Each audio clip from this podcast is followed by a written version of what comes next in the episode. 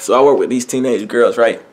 And um, these girls told me about their boy problems sometimes. And they told me about these guys who they're in love with, who's their Prince Charming, who's gonna come and sweep them off their feet and save them from their lives.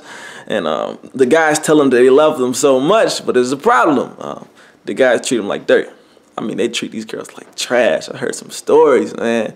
And then the girls, they get confused. They say, he says he loves me, but why does he treat me like this? And I tell them that's because he don't really love you.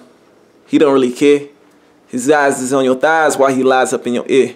And those lies, they paint a picture of a dream that isn't real. And you feel that it's a lie, but at least it makes you feel. And you love it when he feels you. His touch is something real true. And the way it makes you feel, man, without it, it might kill you. So you do whatever just to keep it from your rear view. And you cling hard to make sure he stays near you, but he don't want to stay. He just wants to go.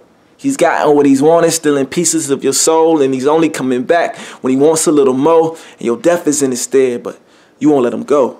No, you won't let him go. But wake up from your daydream, princess, because this isn't a dream, but a nightmare. See, he's not a prince. He's a wolf, so be quite scared. And I'm sorry to tell you, but this wolf doesn't fight fair. And if you offer your heart, you should expect to bite there. And if you stay with him, you should expect to die there yeah, you should expect to die there.